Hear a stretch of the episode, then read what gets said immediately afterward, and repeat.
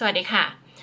ต้อนรับทุกคนนะคะ กลับสู่ช่องโคชนิดานะคะ แล้วก็สำหรับใครที่ฟังอยู่ทางพอดแคสต์นะคะ ก็ต้อนรับทุกๆคนนะคะ ใน EP วันนี้นะคะ นิดาอัดในคืนวันที่ 4 ตุลาคมนะคะ ซึ่งเมื่อวานนี้เพิ่งจะเกิดเหตุการณ์ที่ทุกคนคงจะทราบกันดีนะคะ ที่สยามพารากอนนะคะ ที่มีการยิงกันนะคะ นิดาใน EP นี้นะก็คิดว่า เอ๊ะ แล้วเราจะทำอะไรที่เป็นประโยชน์ออกมาได้บ้าง เพราะว่าคงจะไม่ไปวิเคราะห์ หรือว่าไปเป็น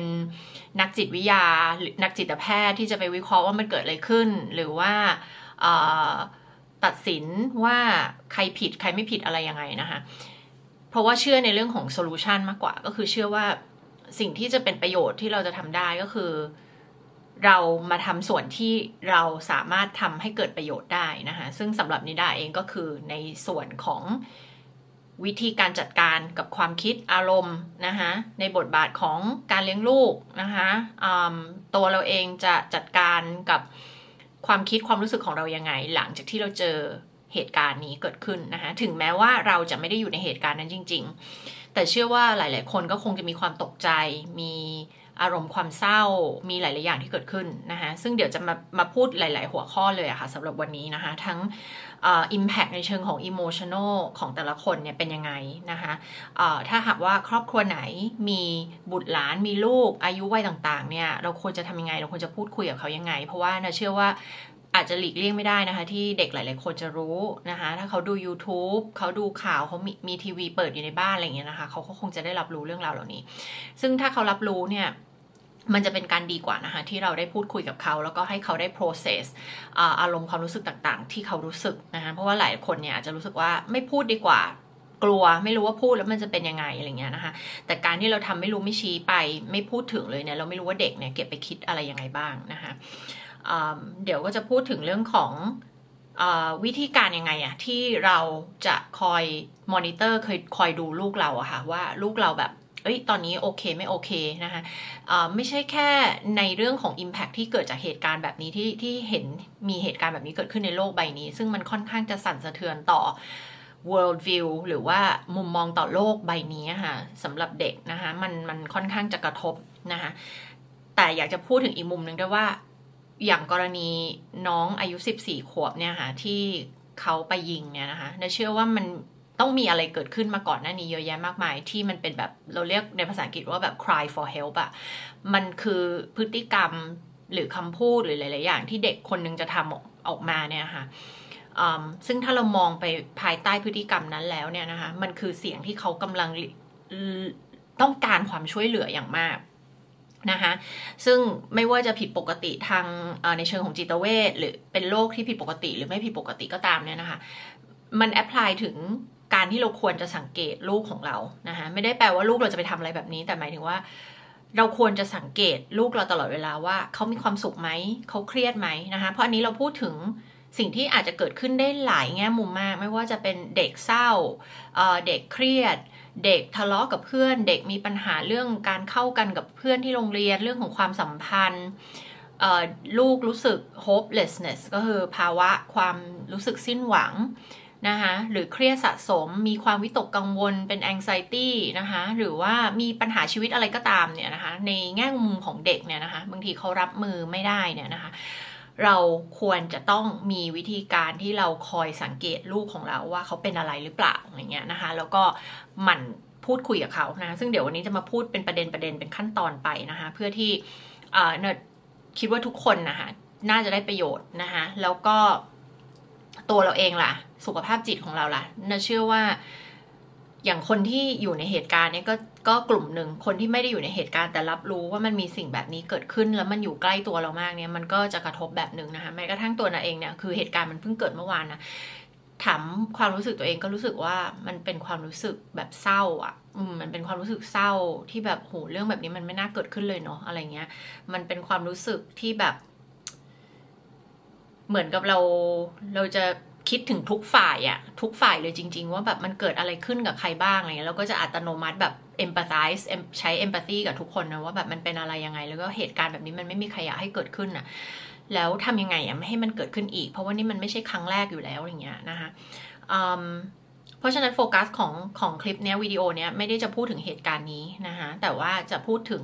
โดยรวมมากกว่าว่าเราถ้ามันเจอเหตุการณ์แบบนี้มันเกิดขึ้นเนี่ยนะคะเราควรจะรับมือยังไงกับซิจูเอชันประมาณนี้ แล้วก็เราจะป้องกันไม่ให้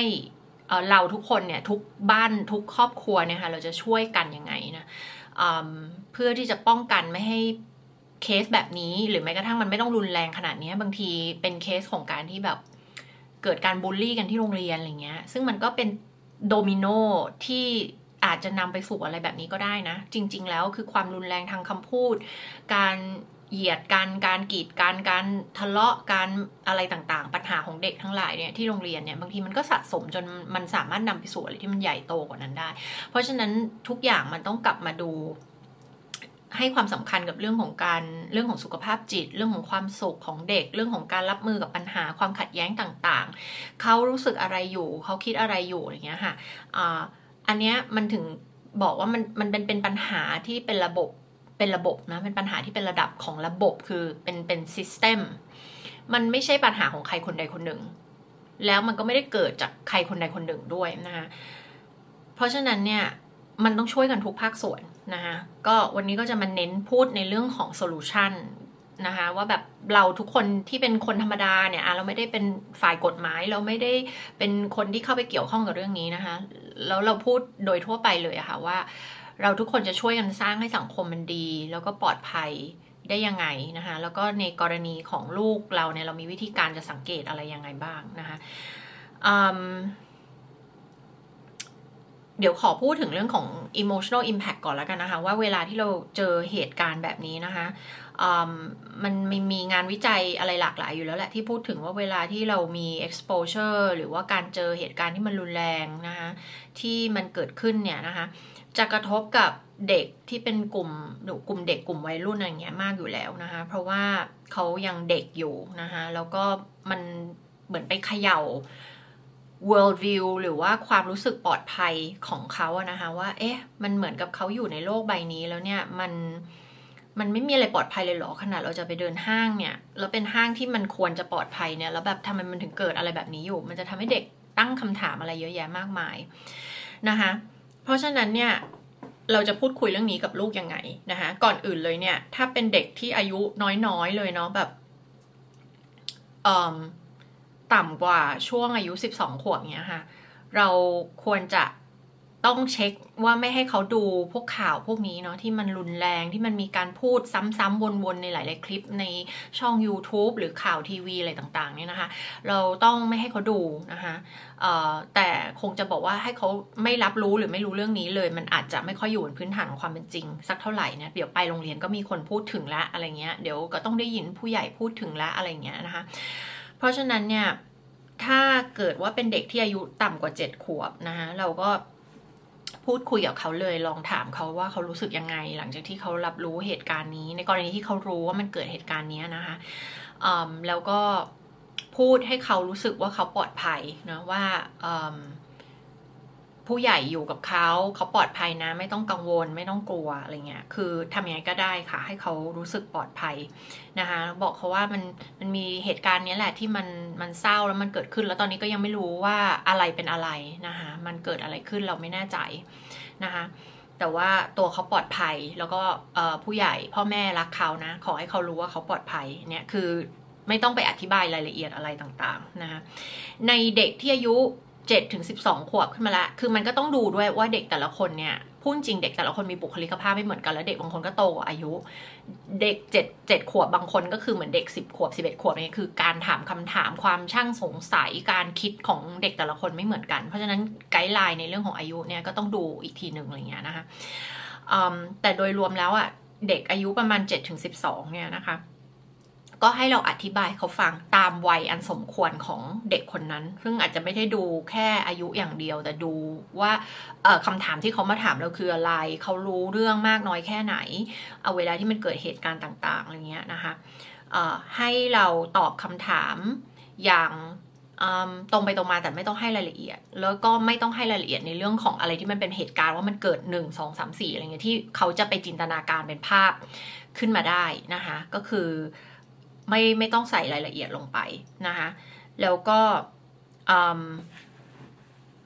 อาจะเล่าให้เขาฟังเนาะว่าเวลาที่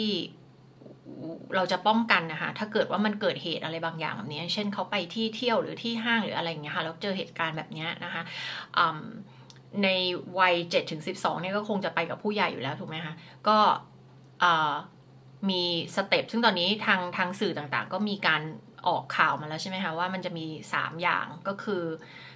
หนี หลบแล้วก็สู้ใช่ไหมคะเราก็อาจจะอธิบายเขาฟังเป็นคอนเซปต์คร่าวๆว่ามันมีประมาณนี้แหละอะไรเงี้ยนะคะ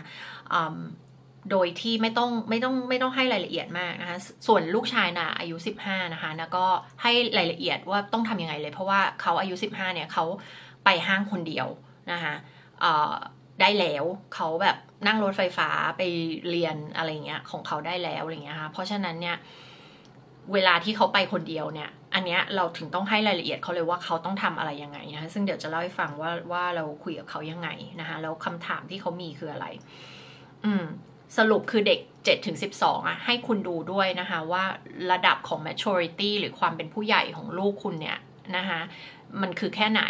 เขาสงสัยแค่ไหน เขาตั้งคำถามอะไรบ้าง เขารู้อะไรมากน้อยแค่ไหนด้วยเนี่ยค่ะ คือดูตามความเหมาะสมด้วยนะคะ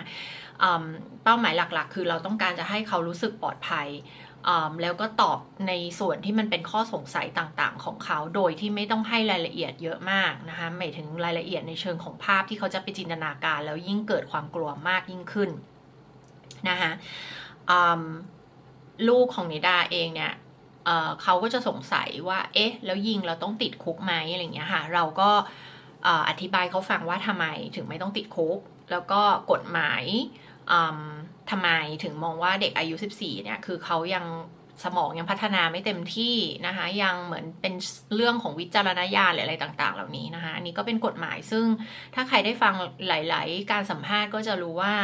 มันไม่ได้เป็นแค่ของประเทศไทย แต่ว่ามันมาจาก ระดับนานาชาติอะไรเงี้ยลองไปหาข้อมูลกันดูนะคะว่าเขาก็วิจัยหรือเขาคิดอะไรกันมาแล้วว่าเด็กเด็กยังมีวุฒิภาวะไม่พอที่จะแยกแยะอะไรบางอย่างอะไรเงี้ยนะคะอันนี้ก็เลยเป็นเหตุผล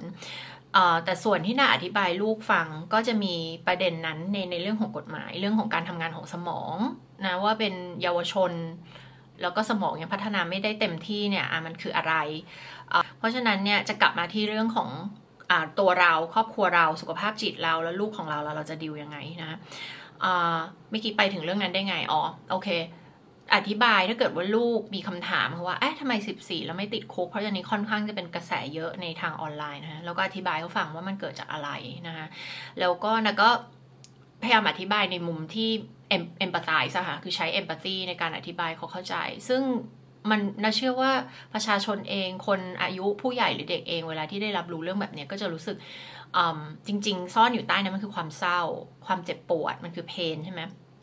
แต่สิ่งที่เป็น reaction ที่แสดงออกได้ง่ายที่สุดคือความโกรธคือ anger นั่นคือเหตุผลที่เราเห็นในโซเชียลมีเดียคนแบบ โอ้ ใช้คำพูดรุนแรงกัน ตัดสินกันอะไรกัน ทุกคนอีกปัญหาหนึ่งคือทุกคนทำตัวเป็นเอ็กซ์เพรสกัน ทั้งทั้งที่จริงอาจจะไม่ได้มีข้อมูลที่รู้จริงเกี่ยวกับด้านนั้นๆ เช่นการไปวิเคราะห์ว่าเขาป่วยหรือไม่ป่วยจริงอะไรแบบนี้นะคะเพราะฉะนั้นเดคิดว่าถ้าใครที่รู้สึกว่าอุ้ยเริ่มเครียดหรือเริ่มมันเริ่มกระทบต่อจิตใจเราอะไรเงี้ย ก็อย่าดูนะคะก็อย่าดูแล้วก็ ลองพูดคุยกับคนในครอบครัวคนใกล้ตัวถึงความรู้สึกความเครียดต่าง ๆ เหล่านี้คืออย่าเก็บเอาไว้คนเดียวนะคะแล้วก็สำหรับใครที่ที่เป็นเยอะๆมาก ๆ เลยก็แนะนำให้ไปหาผู้เชี่ยวชาญนะคะอย่าเก็บเอาไว้นะคะแล้วก็สำหรับใครที่อยู่ในห้าง วันนั้นเลยหรือว่าอยู่ในเหตุการณ์เลยได้ยินเสียงยิงกันเลยอะไรอย่างเงี้ยนะคะ มันก็สามารถจะนำไปสู่พวก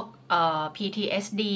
นะโรคแพนิคแองไซตี้อะไรต่างๆ ได้นะคะบางคนที่ยิ่งถ้าเกิดว่ามีมีความเสี่ยงที่เคยเป็นอยู่แล้วเงี้ยค่ะเหตุการณ์แบบนี้ก็สามารถที่จะไปทริกเกอร์นะคะไปกระตุ้นให้เกิดเกิดเป็นขึ้นมาได้อีกนะคะเพราะฉะนั้นเนี่ย อย่ามองข้ามนะคะ ถ้าหากว่ามีอาการหรือว่าเรารู้สึกแล้วว่าเราไม่โอเคค่ะ รีบไปหาผู้เชี่ยวชาญไปหาหมอไปหานักจิตวิทยาไปหานักบำบัดอะไรเงี้ยก็แล้วแต่นะคะ ว่าเป็นผู้เชี่ยวชาญสาขาไหนนะคะ ก็ต้องต้องดูแลตัวเองนะคะในส่วนของของคำถามของลูกนะคะ ก็ตอบไปตามตาม ตามเหตุและผลเนี่ยอย่าไปหลอกเขา อย่าไปพยายามทำให้เหตุการณ์มันเหมือนไม่ได้เกิดขึ้นจริง อย่าพยายามไปเหมือนกับเขามีคำถามแล้วเราอึดอัดใจที่จะพูดถึงเราก็เลยแบบเออช่างมันเถอะลูกหรืออะไรอย่างเงี้ยแบบเปลี่ยนเรื่องไม่พูดอะไรอย่างเงี้ยค่ะ อันนี้คือมันไม่ได้เป็นวิธีการที่ดี เพราะว่าเด็กเขาก็จะยังมีความสงสัยนั้นต่อไป แล้วพอเขาไม่ได้คำตอบจากเรา ซึ่งเป็นผู้ใหญ่เขาก็อาจจะไปถามกันเองในกลุ่มเด็ก แล้วก็แน่นอนเด็กก็อาจจะไม่ได้ให้คำตอบที่ดีหรือคำตอบที่ถูก แล้วก็อาจจะไปคิดสร้างคำตอบอะไรขึ้นขึ้นมาเองอะไรเงี้ยนะคะ หรือว่าอาจจะไปเอาคำตอบมาจากอินเทอร์เน็ต ซึ่งไม่ใช่คำตอบที่จริงอะไรเงี้ยนะคะ เพราะฉะนั้นเราเราก็จะต้องเป็นคนที่มีวุฒิภาวะ แล้วก็อธิบายเขาฟังตามเหตุและผล แล้วก็เป็นมุมมองที่ไม่ตัดสิน ใครเนาะไม่บางทีคือกลายเป็นผู้ใหญ่เองที่ใช้อารมณ์ แล้วก็ไปตัดสิน หรือว่าไปอินมากๆกับเรื่องเหล่านี้ แล้วก็ไปพูดให้เด็กได้ยินอะไรเงี้ยค่ะ อันนี้มันก็จะทำให้เด็กเนี่ยมีความโกรธ มีความรู้สึกไม่ยุติธรรม มีความรู้สึกนู่นนี่นั่น แล้วมันก็จะหล่อหลอมทำให้เขามีวิธีการคิดการมองในเรื่องต่างๆอื่น เข้าไปด้วยไปในทิศทางนั้นนะคะเพราะฉะนั้นเนี่ยตอนนี้คือแนะนำให้ทุกคนเล่าให้ลูกหรือเด็กฟังแบบเป็นกลางนะคะแบบเป็นกลางแล้วมองทุกอย่างตามความเป็นจริง โดยที่ไม่ได้โทษยังไม่ต้องรีบที่จะสรุปว่ามันเป็นความผิดใครหรือโทษใครหรืออะไรเงี้ยนะคะนมองว่าจริง ๆ มันเป็นสิ่งที่เป็นระบบแล้วมันไม่ได้ผิดอยู่แค่ฝ่ายใดฝ่ายหนึ่งนะคะ ก็นี้จริงๆนะมองว่ามันจะมีฝ่ายที่เข้ามาเกี่ยวข้องคือเรื่องของกฎหมาย เรื่องของ policy ต่างๆ เกี่ยวกับเรื่องของอาวุธ อันนี้นะคะเรื่องของอครอบครัว เรื่องของการดูแลเด็กนะคะเรื่องของอการดูแลผู้ป่วยทางจิตอะไรอย่างเงี้ยนะคะอะไรหลายองค์ประกอบมาก ๆเลยนะคะ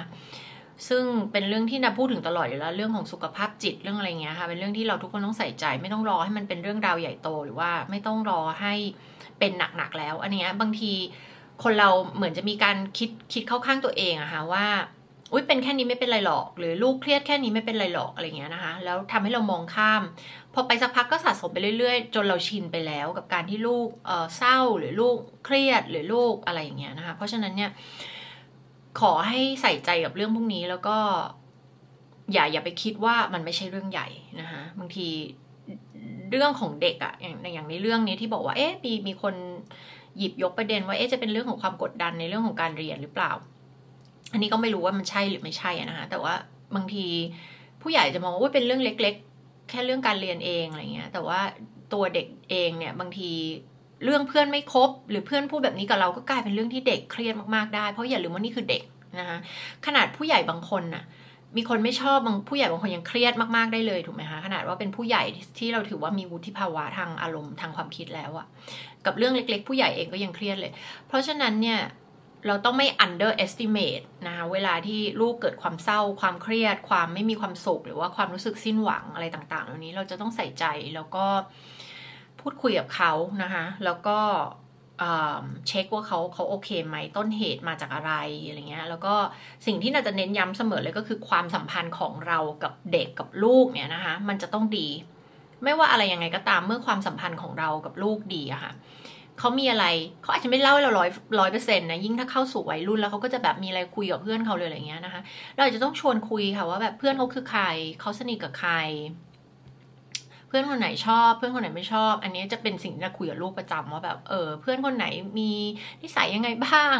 เพื่อนคนไหนแบบมีประเด็นนี้แล้วเพื่อนคนไหนคิดยังไงบ้างแล้วทำยังไงบ้างอะไรเงี้ยนะคะ ก็คือเขาก็เขาก็จะเล่าให้ฟังอะไรเงี้ยนะคะ เพราะฉะนั้นสิ่งที่สำคัญในการที่เด็กจะเล่าให้เราฟัง ลูกจะเล่าอะไรหลายอย่างให้เราฟังเนี่ย นั่นมันแปลว่า relationship ของเรากับเขามันจะต้องดี นะคะมันจะต้องดีมันไม่มีอะไรสมบูรณ์แบบหรอกแต่ว่ามันจะต้องดี มันจะต้องมีความไว้ใจ มันจะต้องมีโดยรวมแล้วเป็น relationship ที่ดี หลายคนอะเข้าใจว่าตัวเองอะมี relationship ที่ดีกับลูก แต่พอเราไปคุยกับเด็กอะนะคะเพราะนั่นก็โค้ชครอบครัวด้วยนะอืมสิ่งที่ได้กลับมามันกลับไม่ใช่แบบนั้นเลยอะนะคะคือกลายเป็นเด็กทั้งมีความโกรธมีความไม่พอใจ มีความรู้สึกว่าพ่อแม่ไม่เข้าใจตัวเอง เลยสักเรื่องหนึ่งอะไรแบบนี้นะคะ ในขณะที่มุมมองจากฝั่งพ่อแม่จะรู้สึกว่าตัวเองเป็นพ่อแม่ที่ดีมากเลย แล้วก็ความสัมพันธ์คือดีมากเลยอะไรเงี้ยคือกลายเป็นว่าสิ่งที่ฟังมันเหมือนแบบเหมือนฟังจากคนละบ้านเลยอะแต่มันคือบ้านเดียวกัน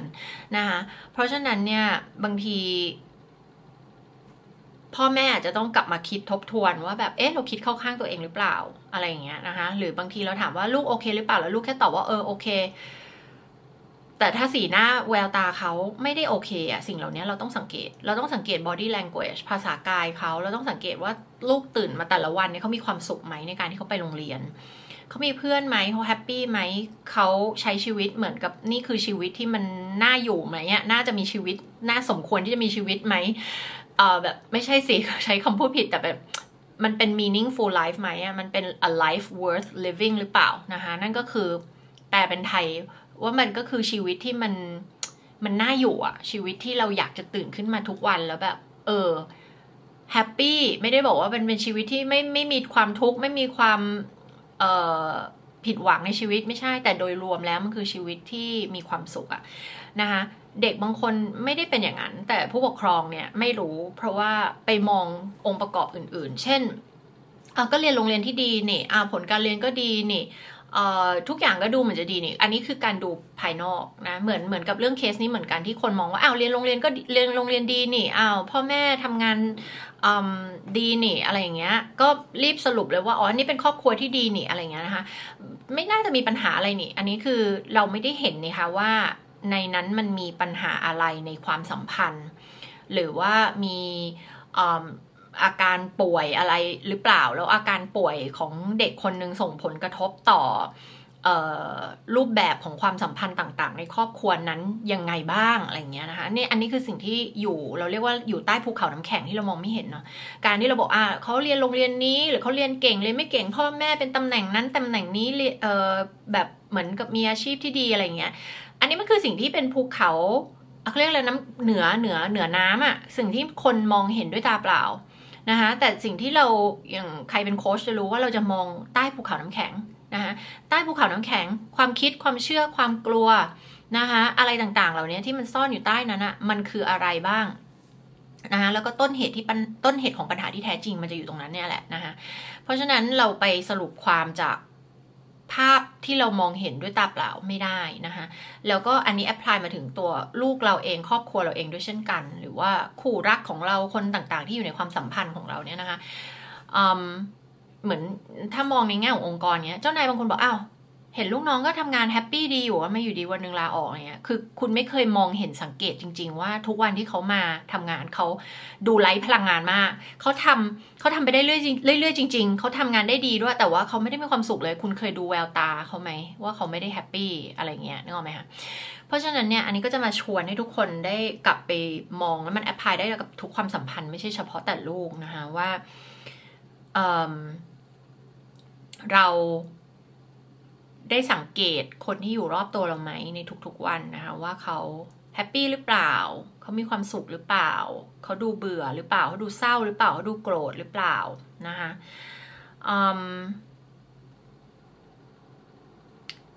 เดี๋ยวจะมาพูดถึงเรื่องของการที่อะเราจะมีวิธีการอะไรบ้างนะคะ ในการมองในเรื่องของ proactive เนาะก็คือการทำยังไงไม่ใช่ ในหลาย ๆ ปัญหาคือเรามาแก้ปัญหาหลังจากที่มันเกิดไปแล้ว แก้ปลายเหตุเนี่ยมันไม่ได้ช่วยเหมือนกับเป็นโรคกระเพาะกินยาเคลือบกระเพาะนะคะมันไม่ได้แก้ปัญหา มันก็จะวนกลับมาเป็นโรคกระเพาะอีก เพราะว่าเราไม่ได้แก้ที่ต้นเหตุนะคะเพราะฉะนั้นการที่จะกลับมาแก้ปัญหาที่ต้นเหตุเนี่ยก็คือกลับมาในเรื่องของสุขภาพจิต มาใส่ใจในเรื่องของการสร้างชีวิตที่มีความสุขอย่างแท้จริงเนี่ยมันจะต้องทำยังไงนะคะ อันที่หนึ่งเลยนะคะคือให้มี Open Communication กับลูกนะคะก็คือการสื่อสารแบบเปิดกว้างนะคะแล้วก็มันต้องเบสอยู่บนความไว้ใจและความสัมพันธ์ที่ดีกับลูกนะคะเพื่อที่เขาจะเล่าสิ่งต่างๆ ให้เราฟัง แล้วเราก็ต้อง non judgmental ด้วยก็คือหมายถึงเวลาที่เขาเล่าให้ฟังไม่ใช่แบบลูกเล่าให้ฟังอ่าไปเล่นเกมอันนี้มา หรือไปทำสิ่งนี้กับเพื่อนมาแล้วเราก็ว่าเขาหมดทุกอย่างเลย อันนี้ก็ไม่ดี อันนั้นก็ไม่ดี อันนี้ก็ไม่ดี คือเหมือนจริง ๆ บางทีมันไม่ใช่ไม่ดี แต่มันแค่เราไม่ชอบแค่นั้นเอง เราต้องกลับมาพิจารณาว่ามันไม่ดีจริงหรอหรือเราแค่ไม่ถูกใจเราแค่ไม่ชอบนะ ยิ่งถ้าเป็นพ่อแม่ที่เป็น perfectionist มากๆ แล้วก็มีมาตรฐานว่าสิ่งนั้นสิ่งนี้ควรจะเป็นแบบนี้แบบนั้นนะคะเราต้องกลับมารู้ตัวว่าเราอะเราเป็นคนที่มีความคิดหรือมาตรฐานอะไรบางอย่างที่มันไม่อยู่บนพื้นฐานของความเป็นจริงหรือเปล่านะคะแล้วเราต้องเข้าใจว่าการที่เราทำแบบนี้นอกจาก บางทีมันไม่ได้เกิดประโยชน์แล้วมันก็ติดลบด้วยนะคะ นั่นก็คือมันไปทำลายความสัมพันธ์ที่เรามีกับลูกพอนานวันไปค่ะ ลูกรู้สึกว่าถูกตัดสินตัดสินตัดสิน อันนี้ก็ไม่ดีอันนั้นก็ไม่ดีถูกวิพากษ์วิจารณ์ไปซะหมดทุกอย่างเลยนะคะเราจะค่อยๆกลายเป็นคนสุดท้ายที่เขาอยากจะเล่าอะไรเราฟังนะคะซึ่งคิดว่าไม่มีพ่อแม่คนไหนอยากจะอยากจะให้เหตุการณ์มันเป็นอย่างนั้นนะคะแต่มันก็เริ่มมาจากการที่ พ่อแม่วิพากษ์วิจารณ์ลูกนะคะแล้วก็ตัดสินเขาไม่เข้าใจเขา ไม่เข้าใจโลกของเขา ไม่เข้าใจสิ่งที่เขาชอบ ไม่เข้าใจความคิดความรู้สึกของเขา แล้วก็อาจจะดูแล้วเหมือนไม่ได้สนใจ เด็กอาจจะตีความว่าเหมือนเราไม่ได้สนใจความรู้สึกของเขา แต่ความจริงมันมันไม่ใช่หรอกมาจากมุมของผู้ใหญ่บางครั้งก็คือ เพราะว่าผู้ใหญ่มองว่าอะไรถูกอะไรผิด โดยที่จริงๆมันอาจจะไม่ใช่ถูกผิด แต่มันแค่เราไม่ถูกใจนะเพราะฉะนั้นเนี่ยให้เวลาที่เราสื่อสารกับเขาให้หลีกหนีการตัดสิน หลีกนี้ที่จะวิพากษ์วิจารณ์เขาที่จะไปจุกจิกจู้จี้กับเขาอะไรเงี้ยนะคะ แต่อันนี้ไม่ได้หมายถึงเวลาที่เขาทำผิดจริงๆนะสมมุติเวลาเขาทำผิดเขาทำพฤติกรรมที่ไม่โอเคเขาทำผิดกฎโรงเรียนหรืออะไรพวกนี้ก็คือต้องคุยกันตรงๆเนาะคุยกันตรงๆ ต้องมีการเซตบาวเดอรี่กฎกติกา ต้องมีความ assertive อะไรพวกนี้นะคะ กับลูก อืม แล้วไอ open communication ควรจะเป็นสิ่งที่คุณหล่อหลอมปลูกฝังมาตั้งแต่ลูกอายุน้อยๆ เลย เพื่อให้เขาชิน อย่าคิดว่าอ๋อไปสร้างเอาตอนอายุ 10 ขวบ 15 ขวบแบบไม่ได้นะคะ มันต้องสร้างมาตั้งแต่เด็กๆเลยนะคะเอ็นเขาเรียกว่าต้องต้องเหมือนกับปลูกฝังให้เขารู้จักที่จะเป็นผู้สื่อสารสื่อสารความรู้สึกที่แท้จริงของตัวเองออกมาได้ สื่อสารความคิด สิ่งที่กังวลต่างๆออกมาได้ โดยที่เขาจะเรียนรู้จากใครล่ะสิ่งเหล่านี้ก็เรียนรู้จากเราไงนะคะ เพราะฉะนั้นเราก็ต้องเป็นโมเดลในเรื่องเหล่านี้ในการที่แสดงให้เขาเห็นว่าเออคนเราเวลาที่เราจะแสดงความรู้สึกความต้องการ พอใจไม่พอใจอะไรยังไง คิดยังไงกลัวกังวลอะไรโกรธอะไรเหล่านี้เราต้องเป็นคนที่เป็นตัวอย่างให้กับเขานะคะแต่ถ้าหากว่าในครอบครัวเนี่ย ไม่สนับสนุนเรื่องของการแสดงอารมณ์ความรู้สึกที่แท้จริงนะแต่ใช้วิธีการเงียบ อย่างเช่นยกตัวอย่างที่เจอบ่อยที่สุดคือเวลาไม่พอใจแล้วเงียบใส่กัน หรือประชดประชันใส่กัน หรือทำเป็นไม่รู้ไม่ชี้ว่ามันมีปัญหาแบบนี้เกิดขึ้นในบ้านเนี่ยนะคะมันก็จะส่งต่อแพทเทิร์นนี้ให้เด็กค่ะ เด็กก็จะเรียนรู้ว่าอ๋อนี่คือวิธีการที่บ้านเราทำกันนะ ก็คือมีปัญหาไม่ต้องพูดกัน มีปัญหามีความขัดแย้ง ให้เก็บเอาไว้ในใจ รู้สึกยังไงเสียใจโกรธอะไรไง ห้ามแสดงออกให้เก็บไว้ในใจนึกออกไหมคะทีนี้เวลาที่เขามีปัญหาอะไรต่างๆ เขาก็จะไม่พูดออกมาไงคะแล้วมันก็จะถูกเก็บสะสมจนกลายเป็นปัญหาที่ใหญ่ขึ้นใหญ่ขึ้นเรื่อยๆ ซึ่งอันนี้เป็นเหมือน pandemic อะเป็นเหมือนโรคระบาดที่เราเจอกันอยู่ในโลกยุคปัจจุบันเลยนะคะ เพราะฉะนั้นถ้า คุณค้นพบว่าคุณยังไม่ได้ทำแบบนี้ แล้วลูกเริ่มโตมันไม่สายเกินไปก็เริ่มทำตั้งแต่วันนี้เลยนะคะ ที่เราเองต้องเป็นโมเดลในเรื่องของการทำสิ่งเหล่านี้นะมันถึงจะสร้างสิ่งที่เราเรียกว่า Open Communication ได้นะคะอันที่สองคือคุณต้องรู้จักว่าเพื่อนลูกของคุณเนี่ยคบกับเพื่อนคนไหนนะคะเเพื่อนชื่ออะไรบ้าง ครอบครัวของเพื่อนแต่ละคนเป็นยังไง เพื่อนแต่ละคนนิสัยเป็นยังไงหรอ คนนี้เป็นอย่างนั้นอย่างนี้อะไรอย่างเงี้ยนะคะ เรื่องจิปาถะทั่วไปอะที่บางทีผู้ปกครองอาจจะไม่ได้ทันคิดว่าอ๋อเราเราควรจะคุยเรื่องแบบนี้กับลูกหรอเพราะบางบางคนก็อาจจะรู้เอ้ยคุยแต่เรื่องการเรียนคุยแต่เรื่อง การจัดการเรื่องทั่วไปในชีวิตนะคะคือมันสำคัญมากเลยค่ะ ที่เราจะต้องรู้ว่าเขาคบกับใคร เพื่อนมีอิทธิพลหรือมีอิทธิพลทางความคิดอะไรยังไงกับเขาบ้างนะคะเขามองเพื่อนแต่ละคนยังไงเขา happy กับเพื่อนไหม อยู่ในกลุ่มที่โอเคหรือเปล่า เพื่อนโดนบูลลี่เออตัวลูกโดนบูลลี่หรือเปล่า หรือว่าลูกไปบูลลี่คนอื่นหรือเปล่าอะไรอย่างเงี้ยนะคะ ก็คือเป็นสิ่งที่เราสามารถที่จะพูดคุยผ่านเรื่องราวในที่เป็นเหตุการณ์ประจำวันกับลูกได้นะคะ เพราะฉะนั้นเนี่ยยิ่งถ้าแบบอ่าลูกไปเจอกับเพื่อน ถ้าลูกยังเล็ก ๆ ส่วนใหญ่แล้วเนี่ย ผู้ปกครองก็จะรู้จักกันเองด้วยถูกไหมถ้าแบบมีการพาลูกไปเล่นด้วยกันอะไรเงี้ยในวัยแบบเด็กๆ อนุบาลประถมอะไรเงี้ยนะคะแต่พอลูกเป็นวัยรุ่นแล้วส่วนใหญ่ก็ลูกจะไม่ยอมให้เราแบบไปส่งหรือไปเจอหรือไปทำตัวเป็นผู้ปกครองแล้วใช่ไหมคะเพราะฉะนั้นเราก็จะต้องมีการแบบคุยแทนนะคะก็คือคุยว่าอ่าเพื่อนเขาเป็นใครอะไรยังไงครอบครัวยังไงอย่างเงี้ยนะคะอันที่สามก็คือในเรื่องของการเซตบาวน์ดารีนะเมื่อกี้ พูดเกินไปล้วก็คือการเซตบาวน์ดารีเนี่ยคือแบบกฎกติกาลูกทำอะไรได้บ้าง ทำอะไรไม่ได้บ้างอะไรเงี้ยนะคะอะไรคือความเหมาะสมอะไรคือไม่เหมาะสมนะคะตามอายุตามวัยของเขาอะไรเงี้ยนะ อย่างเคสนี้ก็ยังไม่รู้ว่ามันอะไรเป็นอะไรนะ แต่ก็มีข้อสงสัยมากเลยว่าทำไมน้องถึงมีกระสุนหรือมีปืนอยู่ในการ ครอบครองอะไรเงี้ยเยอะเต็มห้องไปหมดโดยที่เขาไม่ได้ปิดบังด้วยอะไรเงี้ยนะคะก็อย่างอย่างเงี้ยก็จะเป็นสิ่งที่แบบอะมันมันไม่เหมาะสมแล้วที่เด็กอายุ 14 จะจะมีสิ่งเหล่านี้อยู่ถูกไหมคะอ่าอันนี้ก็จะเป็น boundaries แล้วว่าพ่อแม่จะต้องมีการเซตว่าแบบอะไรทำได้อะไรทำไม่ได้อะไรเงี้ยนะคะ เป็นเรื่องของผู้ใหญ่ละที่จะต้องตั้งกฎกติกา เพราะว่าเด็กยังเป็นเด็กที่ไม่มีวุฒิภาวะ เราจะให้เด็กเป็นคนกำหนดมันไม่ได้นะคะต้องเป็นผู้ใหญ่นะคะที่เป็นคนกำหนด แล้วก็ในการกำหนด boundary กฎกติกาเหล่านี้เนี่ยสิ่งที่มันสำคัญมากคือความ consistency นะคะก็คือไม่ใช่แบบ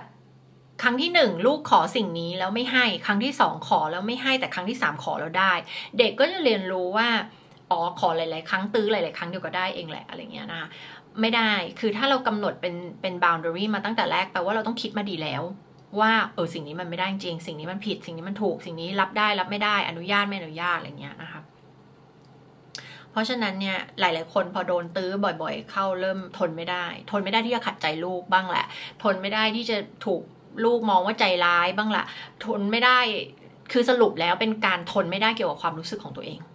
การที่ผู้ใหญ่ทนไม่ได้กับ anxiety หรือความรู้สึกไม่ดีที่เกิดขึ้นในตัวเราเอง แล้วก็เลยทำให้เรายอม พอโดนตื้อหลาย ๆ ครั้งก็เลยยอมอะไรเงี้ยนะคะ เพราะฉะนั้นเนี่ยอันเนี้ยก็ต้องเซต boundary แล้วก็ต้องมีความเสมอต้นเสมอปลายกับ boundary ที่เซตขึ้นมากฎกติกาต่างๆ ที่เซตขึ้นมานะคะอันที่สี่คือให้สอนวิธีการทักษะทักทักษะที่สำคัญมาก ๆ เลยก็คือการแก้ปัญหา ทักษะการแก้ปัญหาที่เราต้องใช้ตั้งแต่ เด็กไปจนจนจนเราอยู่มีชีวิตอยู่บนโลกใบนี้นะคะ ก็คือทักษะการแก้ปัญหา เพราะฉะนั้นเราควรจะสอนวิธีการแก้ปัญหาให้กับลูก วิธีการจัดการกับอารมณ์เนาะที่เราเรียกว่า emotional regulation นะซึ่งเดี๋ยวนะจะมาทำอีกวิดีโอที่พูดถึงเรื่องอการจัดการกับพวก nervous system เเวลาที่มันเกิดการ dysregulation ก็คือถูก trigger กระตุ้นโมโหโกรธหงุดหงิดอย่างเงี้ยเราจะรับมือกับความรู้สึกต่างๆ เหล่านี้ยังไงนะคะการจัดการเวลาที่เรามีความขัดแย้งกับคนอื่นเนี่ยวิธีการจัดการคืออะไรเนาะหลาย ๆ ครอบครัวจัดการโดยการไม่พูดถึงหลีกหนี avoid นะคะมันไม่เกิดประโยชน์เลยนะคะ เพราะว่าหลีกหนีแล้วปัญหามันไม่ได้หายไป แล้วก็มันจะยิ่งสะสมกลายเป็นปัญหาที่ใหญ่มากยิ่งขึ้น เพราะฉะนั้นถ้าเรามี แนวโน้มที่จะหลีกหนีปัญหาไม่เผชิญหน้ากับความจริงนะคะก็ให้เรามองย้อนกลับไปซิว่ามันเกิดมาจากอะไร แล้วก็จะค้นพบว่ามันเกิดมาจากการเลี้ยงดูของพ่อแม่เราเองนี่แหละนะคะแล้วถ้าเราเราเราคงไม่อยากจะส่งต่อปัญหาเหล่านี้ให้กับลูกเราก็ต้องไม่เป็นแบบนั้นนะคะเราก็จะต้องเปลี่ยน แล้วก็เซตเป็นตัวอย่างให้เขาเห็นเลยว่าการเผชิญหน้ากับปัญหากับความจริงเนี่ยมันเป็นยังไงนะคะแน่นอนมันจะรู้สึกอึดอัดใจในตอนแรกๆนะคะแต่ถ้าเราทำไปเรื่อยๆเราจะค้นพบว่าเออมันดีกว่าเยอะเลยนะคะ คือลูกไม่ได้จะทำตามสิ่งที่เราพูดให้เขาทำนะ แต่เขาจะดูว่าเราทำอะไร เราเป็นยังไง เราเป็นคนยังไง แล้วเราแสดงออกแบบไหนนะ แล้วเขาก็จะก๊อปปี้ตามนั้นนะ อาจจะไม่ใช่ร้อยเปอร์เซ็นแต่นะเชื่อว่าเขาก็จะได้ไปส่วนใหญ่ๆนะ มันก็จะมีความแตกต่างในเรื่องของไทป์บุคลิกภาพ มันจะมีแฟกเตอร์อื่นๆที่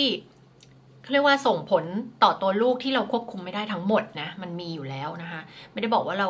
เราควบคุมได้ร้อยเปอร์เซ็นต์นะ แต่ว่ามันมันมีส่วนใหญ่ ๆ ที่เขารับไปจากจากจากพฤติกรรมความคิดของของตัวผู้ใหญ่เองนะคะ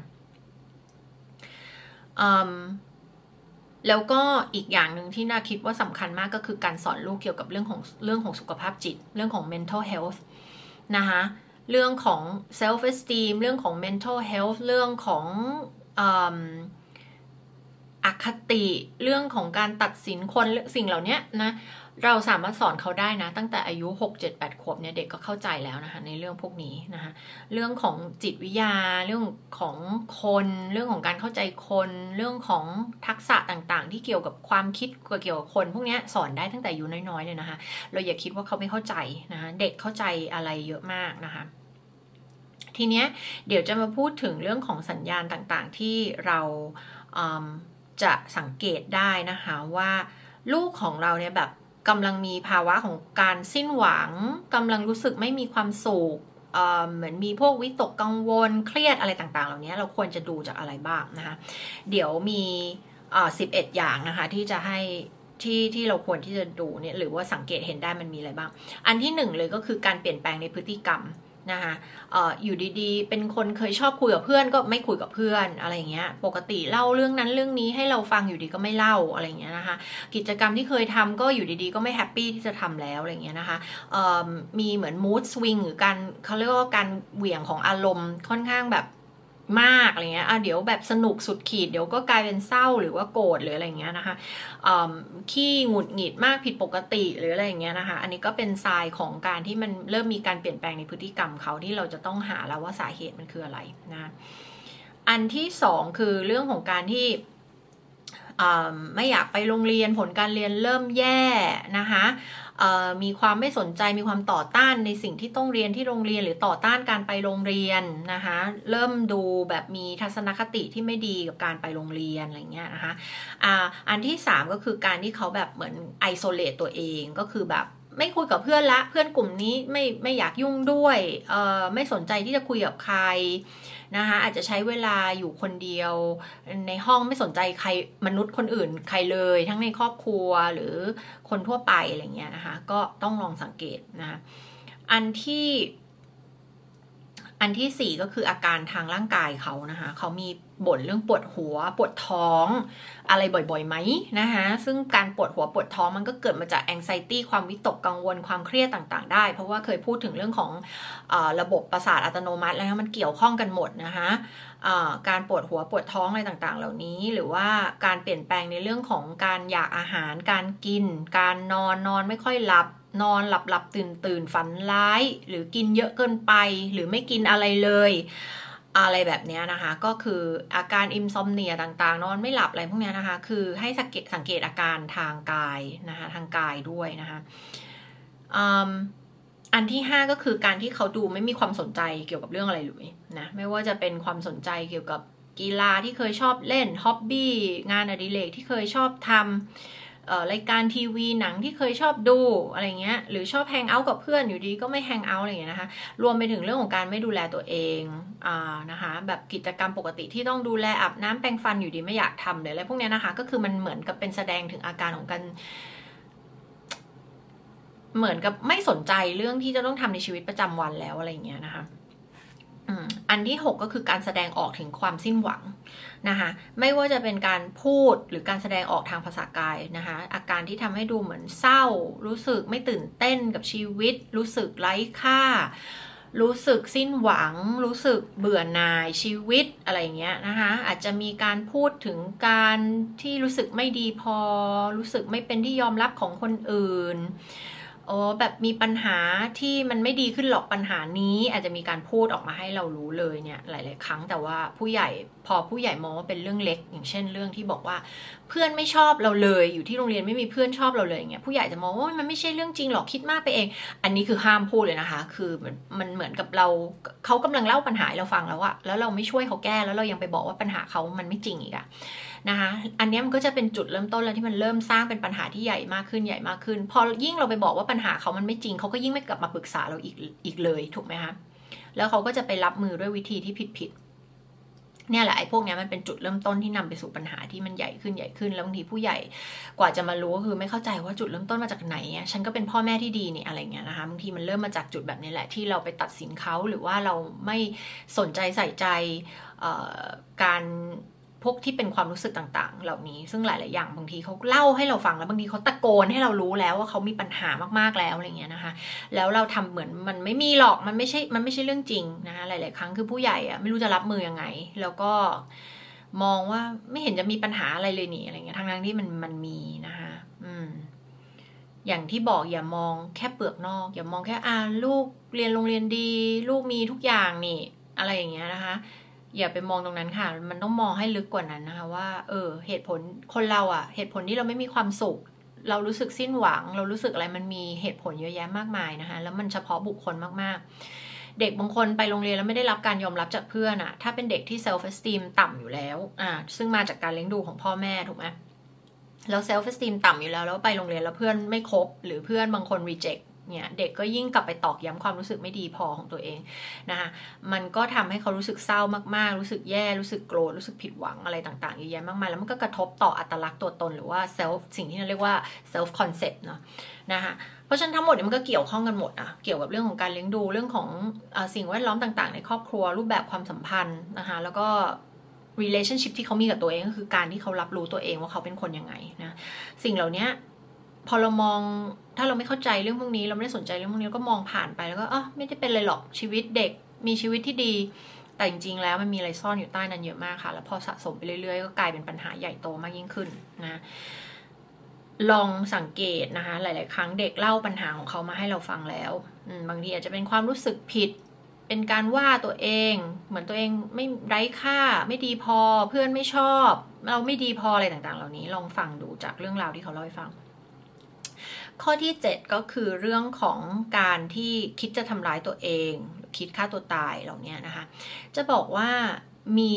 มีนะคะที่ที่เด็กแบบทำร้ายตัวเองแล้ว แล้วพ่อแม่มองว่านี่คือพฤติกรรมการเรียกร้องความสนใจนะคือมันจะเป็นอะไรที่น่าเศร้ามากนะคะ เวลาที่เราเห็นเคสแบบนี้ เพราะว่าคือ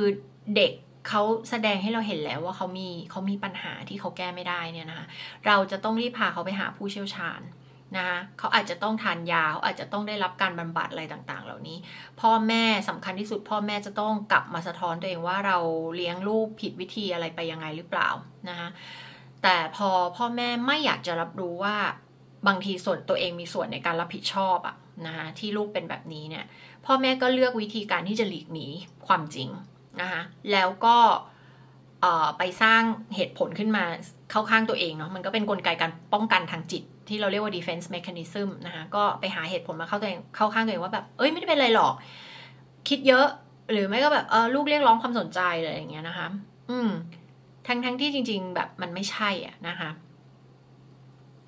ลองคิดดูว่าถ้าลูกจะต้องเรียกร้องความสนใจด้วยวิธีเหล่านี้มันไม่สะท้อนถึงปัญหาอะไรบางอย่างหรอ ต่อให้เขาไม่ได้คิดจะฆ่าตัวตายจริงๆอะ่ะ มันก็สะท้อนให้เห็นปัญหาอะไรหลาย ๆ อย่างถูกไหมคะว่า ถ้าเด็ก ที่มีความสุขปกติดีเขาจะทำแบบนี้ทำไมถูกไหมเพราะฉะนั้นเนี่ยต่อให้เขาเรียกร้องความสนใจนะ มันคือสะท้อนให้เห็นถึงปัญหาอะไรหลายอย่างที่มีแล้วนะคะที่คุณจะต้องจริงจังและซีเรียสมาก ๆ กับปัญหานี้นะคะแล้วต้องไปปรึกษาผู้เชี่ยวชาญ พอคุณยิ่งทำเป็นไม่สนใจ หรือคุณมองว่าเรียกร้องความสนใจ เด็กคนนั้นยิ่งเจ็บปวดค่ะ เพราะว่าเขาจะคิดในใจว่าเขาเป็นขนาดนี้แล้ว พ่อแม่ยังหาว่าเขาเรียกร้องความสนใจอีกหรอนะคะ เพราะฉะนั้นเนี่ยบางบางคนถึงขั้นทำร้ายตัวเองแล้วเนี่ยพ่อแม่ก็ยังไม่สนใจก็มีนะคะซึ่งเป็นเรื่องที่น่าเศร้ามากๆนะคะเพราะฉะนั้นเรื่องพวกนี้สังเกตแล้วอย่ามองเป็นอย่าให้ถ้ามองให้มองเป็นเรื่องใหญ่ที่สุดคือหมายถึงว่า ลองขยายความซิว่าถ้าเรื่องนี้เป็นปัญหาจริง ๆ แล้วเป็นปัญหาใหญ่เนี่ยมันจะเกิดอะไรขึ้นได้บ้าง อย่าอย่าพยายามไปมินิมัลหรือว่ามองว่าเป็นเรื่องไม่เป็นเรื่องหรือว่าไม่ใช่ปัญหาจริง ๆ หรอกนะคะ อันต่อไปก็คือการที่ลูกไม่สื่อสารกับเรานะคะถามเป็นอะไรไม่ตอบเงียบหรืออะไรเงี้ยนะคะ ไม่สื่อสารไม่เล่าไม่พูดคุยอะไรเลย ถึงเรื่องราวตัวเองชีวิตประจำวันเนี่ยนี่คือการแบบปฏิเสธที่จะสื่อสารเนี่ยนะคะไม่บอกความรู้สึกของตัวเองไม่แชร์เรื่องราวอะไรเลย อันนี้ก็เป็นสัญญาณอันตรายอันหนึ่งนะคะ ข้อต่อไปก็คือ เริ่มมีการเปลี่ยนแปลงในกลุ่มเพื่อนของเขานะคะเริ่มแฮงเอาท์กับเพื่อนกลุ่มที่แตกต่างกันออกไปนะคะอาจจะมีอิทธิพลที่ไม่ค่อยดีกับตัวเขานะคะอาจจะมีพฤติกรรมสุ่มเสี่ยง ชวนกันไปทำอะไรประหลาดประหลาดแปลกๆ ที่ไม่ค่อยโอเคอะไรเงี้ยนะคะจะแบบไม่คบกับเพื่อนกลุ่มเดิมที่เคยแบบเพื่อนที่ดีๆอ่ามเกิดอะไรขึ้นเงี้ยเราก็ต้องเริ่มสงสัยแล้วใช่ไหมคะข้อที่สิบก็คือการที่เขา หนีโลกแห่งความเป็นจริงเข้าไปอยู่ในโลกอะไรบางอย่าง เช่นโลกออนไลน์หรือโลกของการเล่นเกมนะคะมันเป็นนกลไกการรับมือกับปัญหาหรือความขัดแย้งที่มันไม่ไม่ work แต่ว่าเป็นสิ่งที่มนุษย์ทำนะไม่ถ้าเป็นผู้ใหญ่ก็อาจจะไปดื่มเหล้าใช้ยาเสพติดนั่งดูทีวีทั้งวันอะไรเงี้ยมันเป็นวิธีการที่ทำให้เราชาทางแบบเหมือนชินชาทำเหมือนกับไม่ไม่ต้องไปเจอกับปัญหาที่แท้จริง ไม่ต้องไปรับมือกับความรู้สึก ที่แท้จริงอะแล้วเราก็จะไปทำสิ่งเหล่านี้เสพเสพเสพไปเรื่อยๆ มันก็จะเกิดการเหมือน numbing ทำให้เราชินชาทางความรู้สึก ไม่ต้องไปเจอความจริงอะไรเงี้ยก็คือเหมือนเป็นการหนีไปอยู่ในโลกแฟนตาซี หรือโลกอะไรบางอย่างที่ฉันไม่ต้องรับมือกับความเป็นจริงอะไรเงี้ยนะคะแล้วก็อัน เออทางทางกายภาพนี่คุณต้องสังเกตเมื่อกี้ไม่ได้พูดถึงคือทางกายภาพคุณจะต้องสังเกตเรื่องของการใช้ยาเสพติดสารเสพติดอะไรอย่างแบบนี้ด้วยนะนะคะแล้วก็เเรื่องของบุหรี่บุหรี่อะไรต่างๆ เหล่านี้ไอสิ่งสารเสพติดต่างๆ พวกนี้มันสังเกตได้นะคะแล้วก็ถ้าคุณสงสัยมากๆก็ให้ลูกตรวจนะนึกออกไหมนะคะถ้าเกิดเขาไม่ยอมพูดคุยหรือไม่ยอมเล่าตามความเป็นจริง สิ่งเหล่านี้มันเป็นหน้าที่ของผู้ปกครองนะคะที่จะต้องป้องกันภัยอันตรายให้กับลูกเรานะคะ ข้อที่ 11 ก็คือเรื่องของการดูเรื่องพลังงานเขานะคะดูพลังงานเขาดูภาษากายเขาค่ะว่า เนี่ยใช่เด็กที่มีความสุขหรือเปล่าแฮปปี้หรือเปล่านะคะดูตื่นมาอยากจะไปทำสิ่งต่างๆไหมอยากจะมีชีวิตอยู่ไหมhappy ไหมหรือดูแล้วเป็นคนเครียดทุกแบบไม่ happy กับชีวิต ให้เราสังเกตดีๆ แล้วอย่าอย่าสังเกตให้สังเกตด้วยใจที่เป็นกลาง อย่าพยายามไปแบบ เฮ้ยไม่ได้เป็นอะไรหรอกนามีความสุขดี แล้วหน้าลูกนี่ไม่เคยยิ้มเลยอะไรเงี้ย ดูทุกข์มาก ดูอมทุกข์มากเงี้ยคุณกลับไปคิดว่าเขามีความสุขอะไรเงี้ยนะคะ อันเนี้ยมันก็จะบางทีเราอยากให้เขามีความสุข แล้วก็พยายามมองให้เขามีความสุขนะ เพราะฉะนั้นเนี่ยให้มองตามความเป็นจริงนะ ก็อันนี้ก็จะเป็นวิธีการนะคะที่หรือสิ่งที่ไม่ใช่วิธีการหรอกแต่เป็นสิ่งที่อยากจะให้สังเกตนะคะแล้วก็ สังเกตกับลูก แล้วก็เมื่อกี้พูดถึงเรื่องสิ่งที่ควรจะทำไปละนะคะก็ตัวเราเองกลับมาที่ตัวเรานะคะถ้าเกิดเราเจอเหตุการณ์เหล่านี้แล้วเรารู้สึกว่าเราไม่ปกติแล้วเราเครียดเราแหละเราต้องระบายออกไปเราต้องพูดนะแล้วถ้าเกิดคนรอบตัวยังไม่พอที่จะช่วยเราได้ก็หาผู้เชี่ยวชาญนะคะเออนะว่ามันจะเป็นช่วง ระยะเวลาช่วงแรก ๆ ที่เกิดเหตุการณ์แบบนี้นะ ที่มันเป็นความเศร้าบางคนโกรธ บางคนนู่นนี่นั่น จริง ๆ แล้วเคยพูดถึงเรื่องของระดับของความรู้สึกอะนะคะว่าจริง ๆ เศร้าและความเจ็บปวดจะอยู่ด้านล่าง แต่คนไม่อยากแสดงออกเพราะว่ามันทำให้รู้สึกอ่อนแอรู้สึก รู้สึกอ่อนแอรู้สึกแบบไม่ดี คนก็จะกลบด้วยความรู้สึกโกรธหรือแองเกอร์นั่นเอง นั่นก็เป็นเหตุผลที่เราเห็นแองเกอร์เต็มโซเชียลมีเดียไปหมดเลย ไม่ว่าจะเป็นคอมเมนต์ต่างๆ ของของคนนะะแบบโกรธตัดสินต่อว่าอะไรอย่างเงี้ยนะคะมันเป็นวิธีการรับมือกับความเศร้าความเสียใจและความเจ็บปวดของคนนะคะแล้วซึ่งถ้าเราไปอ่านหรืออะไรแบบนี้แล้วเราหลงเข้าไปในวังวนของสิ่งเหล่านี้ มันก็จะเครียดแล้วก็ส่งผลต่อสุขภาพจิตของเราโดยที่ไม่เกิดประโยชน์นะคะเพราะฉะนั้นก็อาจจะหลีกหนีที่จะดูหรือว่าหลีกเลี่ยงที่จะเข้าไปดูไปอ่านคอมเมนต์ไปดูข่าวพวกนี้เยอะๆนะคะก็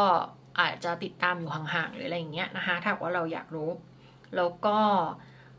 อย่างที่บอกไปแล้วนะคะ ก็สรุปง่าย ๆ คือให้เรารับมือแล้วใส่ใจและสนใจแล้วก็ดูลูกของเราให้ละเอียดนะคะแล้วว่าเขาเป็นยังไงบ้างนะคะ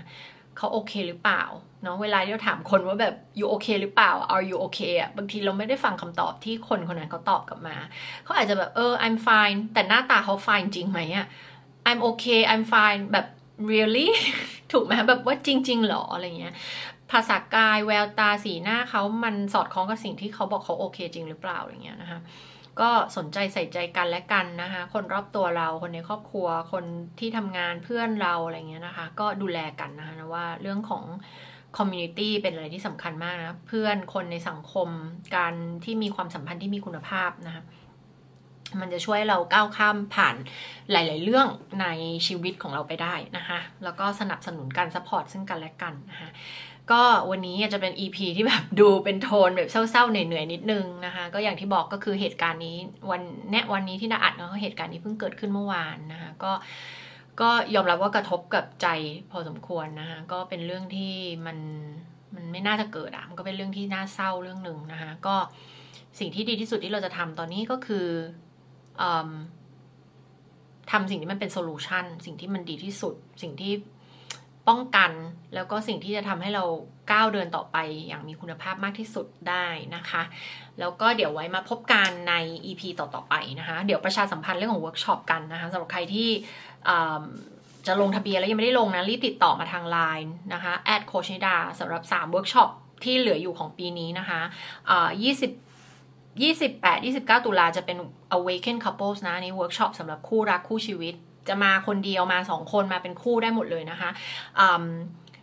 เตรียมแต่งงานหรือแต่งงานแล้วแล้วก็เจอปัญหาหรือยังไม่เจอปัญหาก็แล้วแต่เราต้องการป้องกันปัญหา แล้วก็ต้องการที่จะเรียนรู้วิธีการสร้างความรักที่มันมั่นคงยืนยาวเนี่ยนะคะ มันมีองค์ประกอบอะไรบ้างนะคะซึ่งเป็นวิธีการที่พิสูจน์มาแล้วด้วยวิทยาศาสตร์นะคะ ด้วยวิจัยนะมันไม่ได้เป็นวิธีการที่คิดขึ้นมาจากประสบการณ์หรืออะไรเหล่านี้เลยนะคะ ทุกอย่างที่จะมาสอนเนี่ยจะเป็นเรื่องของ จิตวิทยา วิชาจิตวิทยาความรักความสัมพันธ์นะคะ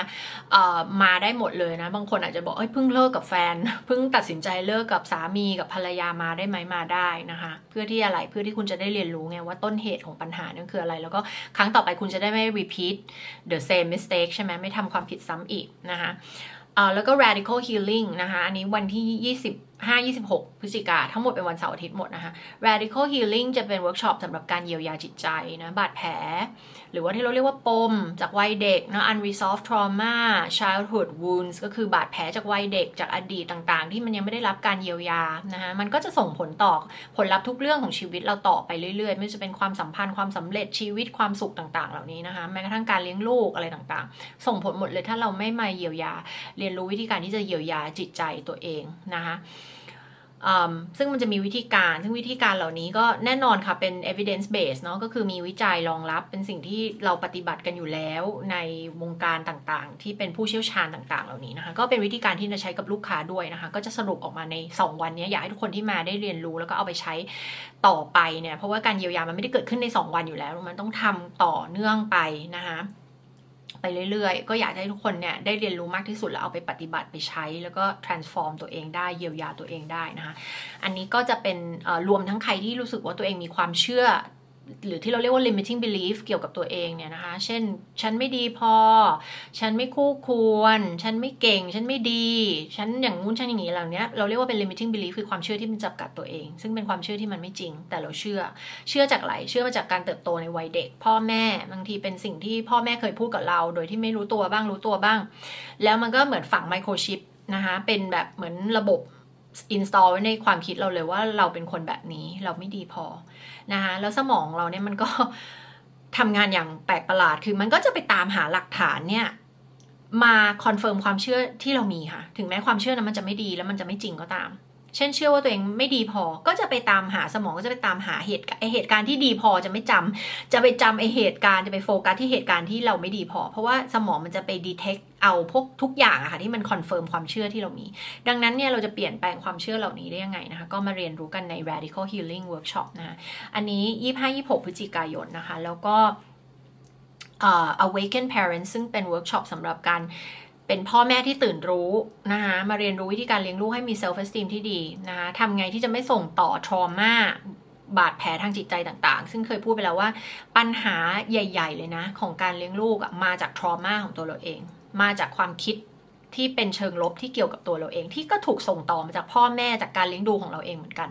ไม่มีมนุษย์คนไหนจะไม่มีนะคะเพราะว่าเราทุกคนใช้ชีวิตในสังคมมันไม่ perfect อยู่แล้ว มันจะต้องไป pick up ความเชื่อความอะไรพวกนี้มาแล้วก็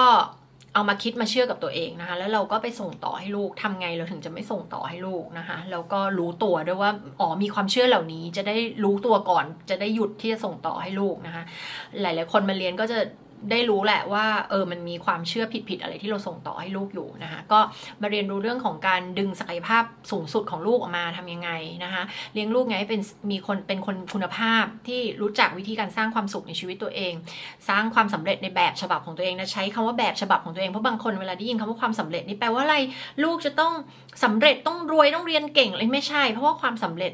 ความสำเร็จที่แท้จริงอะ่ะ คือชีวิตที่เราออกแบบแล้วทำให้ตัวเองมีความสุขทำสิ่งที่เรามีความสุขทำงาน เลือกเรียนในสิ่งที่เรามีความสุข ทำกิจกรรมอะไรก็ได้ที่เป็นประโยชน์กับตัวเอง แล้วก็สังคมเหล่านี้อันนี้คือความสำเร็จนะในความคิดในความหมายที่เราพูดถึงนะคะมีความรู้จากวิธีการสร้างความสุขความสำเร็จให้กับชีวิตตัวเอง ซึ่งไม่ได้เป็นสิ่งที่หาได้ง่ายเลยนะในยุคนี้นะความสำเร็จอาจจะเหมือนจะง่ายแต่ความสุขไม่ได้ง่าย นั่นแปลว่าไม่ใช่ความสำเร็จที่แท้จริง เพราะเหตุผลเพราะว่าไม่ได้เรียนสิ่งเหล่านี้ไงเราไม่ได้เรียนรู้เรื่องสิ่งเหล่านี้ในในโรงเรียนในมหาวิทยาลัยนี่วิธีการมีความสุขเราเรียนกันหรอเราไม่ได้เรียนถูกไหมวิธีการจะใช้ชีวิตที่มันเรียกว่าสำเร็จจริง ๆ มันต้องเป็นยังไงนะไม่ใช่สำเร็จแบบที่สังคมบอกนะคะ แล้วก็